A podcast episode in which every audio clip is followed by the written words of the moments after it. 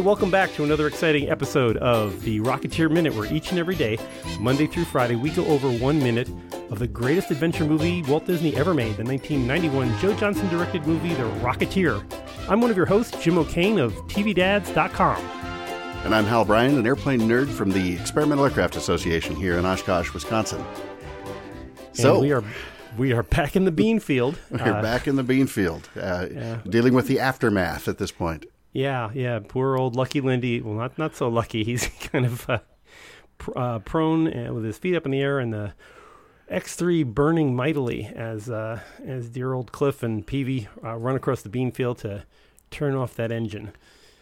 so, what do you think about that? Uh, the fire effect coming out of the out of the back of the thing. It's just it's burning hot. It's so intense. It looks to me, it looks practical. It looks there the way the lighting is, but he shuts it off so instantaneously. What how do you think they rigged this? I'm thinking. Well, my my belief is that there is a light just above his leg, just out of frame. It's a spot, and I think it's lighting. It's lighting everything up. They shut it down. There's a mirror uh, below that's shining up. That's reflecting into uh, Billy Campbell's face there.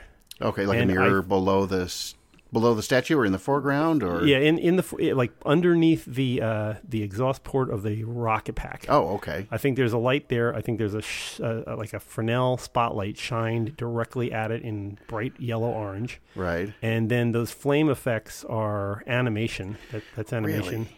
is it just and, it really does look it looks so tangible. Well if you and, notice that the the smoke disappears at the same moment yeah, that's so, true. It does just vanish right away. And then there's a few yeah. little a few little drifting sparks and things as well. Right. I think those. You know, I think that's an- if you've sort of framed through it, but yeah, um, it is a great effect though, and that just the way that the the lighting goes, and there's just that little puff of a few sparks at the very end. But I, I think that's an animation. Great though. I mean, it's totally believable. And what really sells it is that sound of the turbine, the, the fan winding down. Yeah, it's a, it's a nice whine. You can tell it's been at a really really high RPM. It's uh, there's a little bit of a metallic texture to it. The slower it gets, it almost clicks a little bit. There's something just really, just really earthy and and and just rich about that little sound. I, I used to work in a server farm for an aircraft company, and uh, at the time that this movie was out, this this particular sound of the shutdown sounded exactly like a Compaq 5200 server uh, as as it went off the rails. Wow. So it, and we said, I mean, I know it's kind of a pleasing sound here, but it was a very negative effect when I used to hear that going, oh dear. But a great, great little, great little scene. I love the lighting in this. It, it's completely unrealistic. There's a gigantic flood. Obviously, you know, there's a carbon arc lighting up the entire field, right? Which is supposed to be lit up by just the light of, I guess, the moon, maybe. And uh, well, actually, the moon isn't out because as we, I'm trying to remember, we will, we have not seen this yet later in the day, we're going to notice that there's a uh, third quarter moon the following day. Ah. And I'll point that out in a future minute. Hey, um, hey, spoiler alert, Jim. Okay? Yeah, sorry. Let's not let's not give away the moon phases. Let's not I give away the store. And of course, I haven't looked up the moon phases for October uh, fifteenth of nineteen thirty-eight, but I'm just wondering if, how correct that is. Knowing knowing Dave Stevens is probably absolutely right. It but, yeah, uh, it probably would be. So I think in this scene too, they're supposed to be lit by the headlights of their car, of right. course, too, which is off, you know, out of frame to the left. Yeah, but those are some really, really good headlights. Heck, for, heck of a headlights, and they're casting uh, a shadow going the other direction, so that's quite a quite an effect. it's, it's a movie, and we're just we're just trying to follow what the plot's along, and the basic the basic upshot of this is they've got to pay off that gas bill uh, to uh, the lousy nickel nurser, right. yes. Or he's going to hang one on their kisser or yeah. something along those lines. yes, it all involves cement and all kinds of, you know. Right, cement lands- and landscaping uh, materials. And a pine overcoat. Yeah. Never forget that. they wanted to earn more real money than 10 bucks a show. Yeah. Which uh, $1938 for those wondering here in 2017 that'd be about a 100 and just a little less than $170. So Okay, so it's it was a, a lot more money but you know, they're not getting rich at so $170 per show. 20 nickels per dollar. Yeah, you uh, you need to have at least 200 people to get the $10 a show, but I'm not sure how much he's thinking. How many more people can he get in? Right. I have I have no idea what what was the attendance for things like Bendix air races and things. I can't, I can't imagine. Those were those were pretty massive. You know, there's a there's a public domain photo out there. I wonder if we can try to at some point maybe get it up on the on the site. There's an aerial photo that shows I don't know how many thousands and thousands of Model Ts just parked. An aerial shot looking down at the parking lot for uh, one of the Cleveland races, and uh, it is it's amazing. I I don't know if there's I, I don't even want to guess the number, but there are thousands and thousands of cars, and of course they're they're pretty much all black. They almost they all look about the same. So you can imagine coming out to a parking lot like that and trying to find your car. Oh yeah, and, know, uh, these were like NAS, the NASCAR of its day. I would think of you know, the thing to do. Right, absolutely. So it was a big so, uh, it was a big deal. But even uh, as we see, you know, we see later in uh, in this film, you know, you've got the Bigelow Air Circus and their bleachers and things, the way they're set up. I have uh, I have no doubt that uh, that Bigelow would be happy to build more bleachers if he can if he can have the Flying Man there to perform. Yeah, and he's he's only a stone's throw from L.A., so there's probably a large population right. that he could draw on. And you know, if you get the Hollywood community, and apparently the the press, yeah, well, we are really getting ahead of ourselves, but there seems to be a lot of press covering these. I would think that uh, that that there would be a lot of coverage and a lot of marketability. Absolutely. It, it, you know that that's always been a part a part of uh, of air air shows and things is that the trying to figure out how to monetize it when it's uh you know something up in the sky. right, it's kind of exactly. hard to hide. Um, so, uh, right. Well, you know, as as everybody knows, you know, we do our our big flying and air show here every summer at Oshkosh, and and uh, every once in a while on our Facebook page or something, we'll get somebody posting, and they always mean well, but they'll say, you know, boy, I sure love that that show. You know, we have a spot uh, just outside the fence. We park, and the whole family we bring a picnic. We watch it every year, and we we love it. okay, well, if, if, you I guess if you really liked it, you'd come inside, but you know, you got to pay the price of admission. But still, yeah. Oh well, it's uh, yeah, and it's and this is an internal struggle that's been going on for at least 70, 80 years with with this. Exactly. So. Um, one, this is mostly an exposition scene. They're trying to talk about. We're showing the motivations here. Cliff, uh, Cliff likes the idea of an engine, and he loves, you know, he loves the idea of being able to strap it on and fly it around. That would be an exciting thing to do. But mostly, it's how can he pay off his debts so he can get back into doing what he really loves, which is air racing? Right. and uh, we keep learning more about their, uh, you know, their dynamic too. Um, you know, between Cliff and Peevy, I don't know why I always get a kick out of it that that Peevy calls him Clifford. You know, yeah. that's uh, that's sort of that. Uh, you know, you're a kid, and you get the sense that Cliff's probably been hanging around the airport maybe since he was a kid, and and maybe Peevy was a mentor of his or something like that. Yeah, and he's he's also a, Peevy's a bit of a Jiminy Cricket. He's Clifford's conscience. You know, he uh, Clifford wants to. Eh, you know, he wants. Let's do this. Let's do that. Let's do all. Right. And and it's like, well, there's there's the right way to do this and the wrong way to do this. And if you're if you're taking things from people and they don't belong to you, that's stealing. And you got to give it back and make sure you know you make right, right by it. Yes. And it's it's like watching uh, Andy Griffith show, and this is just Opie trying to come up. Well, you know, it's not a bad idea. You know, gee, Paul. Yeah. you know, and, and, yeah, Peevy's got a couple of the great lines in here. It's number one. I love the "Are your eyes painted on?" Yeah, that's such a great. It's you know, it's kind of a throwaway thing, but it's this wonderful insult. like how yeah. you know, did you not just see that? Oh man! And then uh, when you borrow something and you don't tell nobody, they call that stealing. As you said, that's he's the conscience right there. Yeah, and yeah, and and and poor old Cliff, he's trying to come up with every reason why. Oh, this is a great idea. No, no, no. I can, you know, we'll, we'll, we'll give it back when I can afford a new plane. Then, then, right. then it'll be okay. It's just, it's not stealing if it's just enough. Right. if so. you only hang on to it long enough. You know, something else I love in this scene too is the, uh, um, you know, we've had this intensity of the thing flying around you know, crashes. They they get to it, just get the engine shut off. Now they're carrying it back. Cliff is doing his scheming. Uh, the music there is just great. It's this really, you know, this sort of this light, very bouncy traveling music as they're stomping back through the field carrying the statue, and then uh, and then there's just one hint. Uh, if I remember right, there's just sort of one hint. A little, I think, a French horn or some other brass comes in, plays the, the you know the actual classic uh, Rocketeer theme, yeah. but the rest of it is just sort of you know dun, dun, dun, yeah, the, the, little oboes, and it's just kind of they're just kind of it, it matches the the dialogue that there's this there, there's this little thing. Oh, what about this? Well, what about that? Oh, what about you know? Right, and uh, as as uh, uh, Tom, Tom Geyer was saying uh, earlier uh, a couple episodes ago, this theme is so versatile that you can apply it in different ways. That it can be comical, it can be um, you know epic and heroic, or it can just be this uh, muddle through comedy section. I, the thing that what hits me about this particular minute is I wonder how many takes they had to drag Lindy back and forth across that bean field. And, uh, and she's doing the reset, and, and poor Alan Arkin is walking into a you know a cloud of dry ice there on every single take. right. And, With and all that, you know, all the, the quote unquote smoke pouring back in them. And usually when they start, it's all going right in Cliff's face. And then they, you know, turns around and, you know, Cliff is leading the way. Yeah. As you said, and the eyes is going right back into Arkin's face.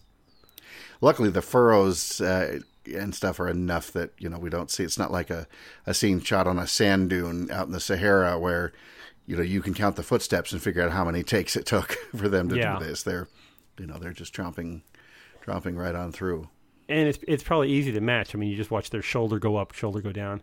Right. Uh, very very smooth camera work when we're doing the, the one where they're they're kind of following along. We're we're, we're standing in front of Cliff as he's walking. Um, it, it's nice that that whole steady cam work. Yeah, it really is. And they must have had a, uh, is it a dolly track? Is that what they would put down for something like that?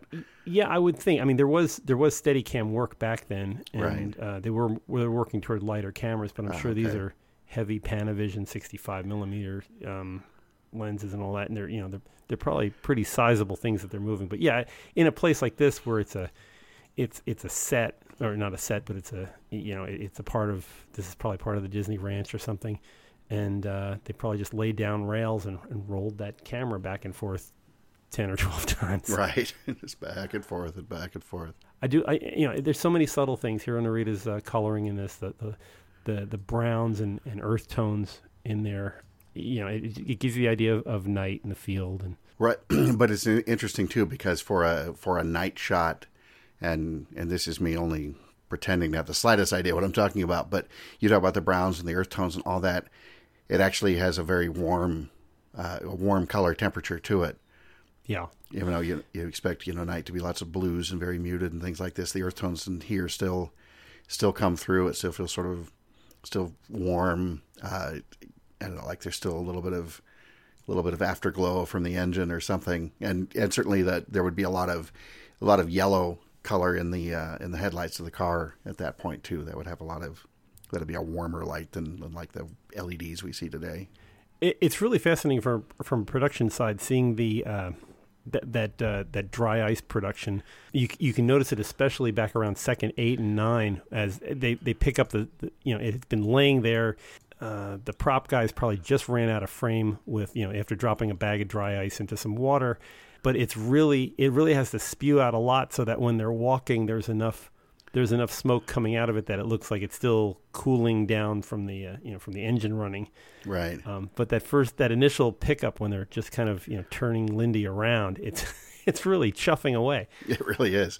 Well, that's why I said it's it's funny in that shot right there. It, Yeah. it almost looks like Cliff is just specifically maneuvering to get out of it and pour it into poor Peevy's face. Just a, a beautiful scene. We don't Oh. we don't quite get to the part with uh, uh, we get to the part where he's regarding the uh, crescent shaped head of of Lindy or what's left of him, Right.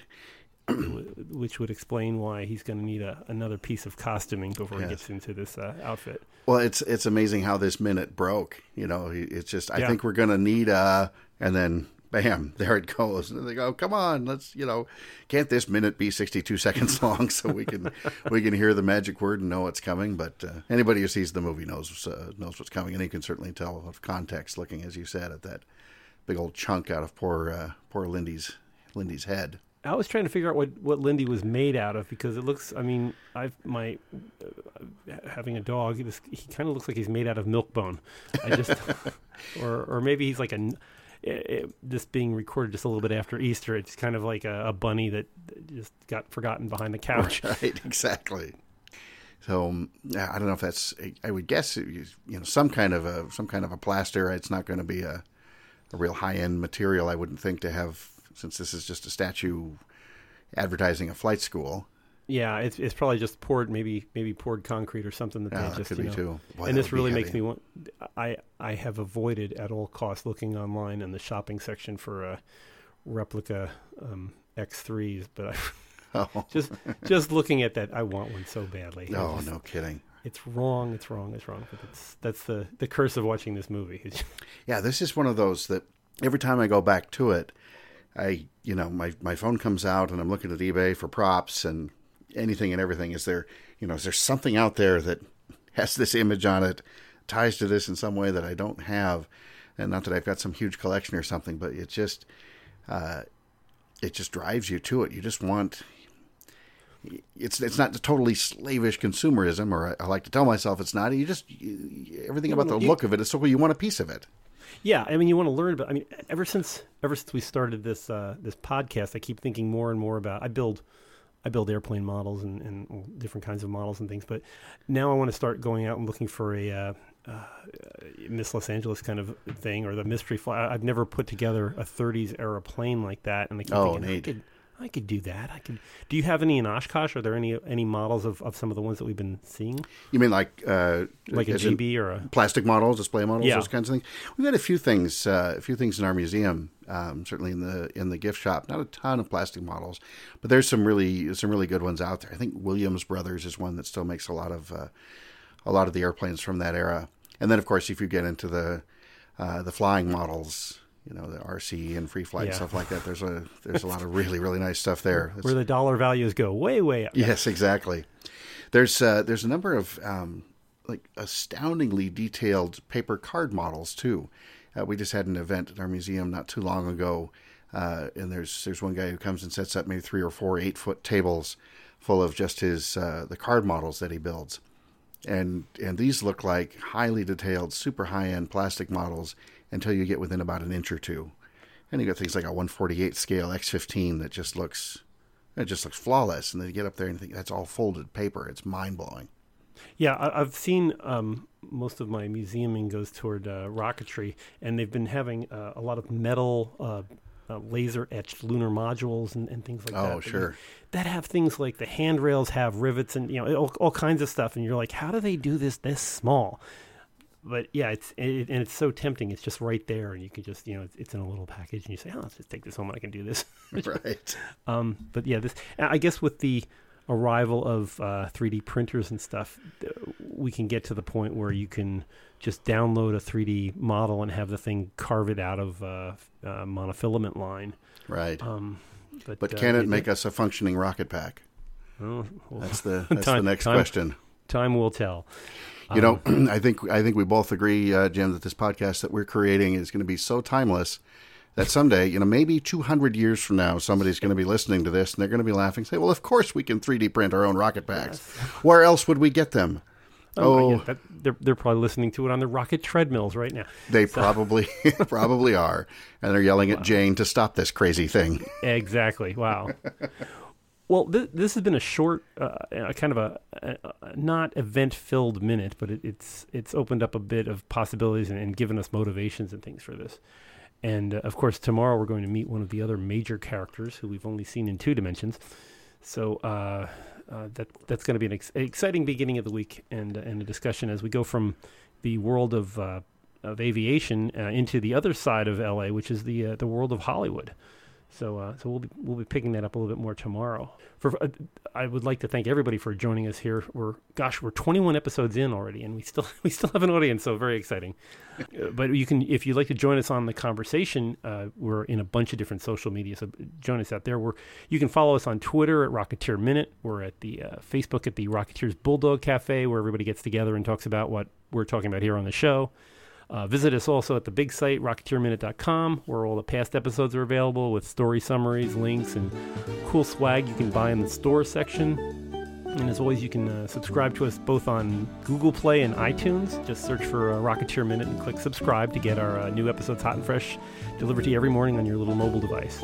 Our opening music and also the closing music that you're hearing right now is by our own uh, band leader, Tom Geyer. So, Tom, thanks again for this great theme. Uh, check back with us tomorrow when we are, I can reveal it now, we have a very special guest coming on. You may have heard him before, and I think he knows a little bit more about the Rocketeer than we do. So check back tomorrow here on the Rocketeer Minute. So until next time, over and out.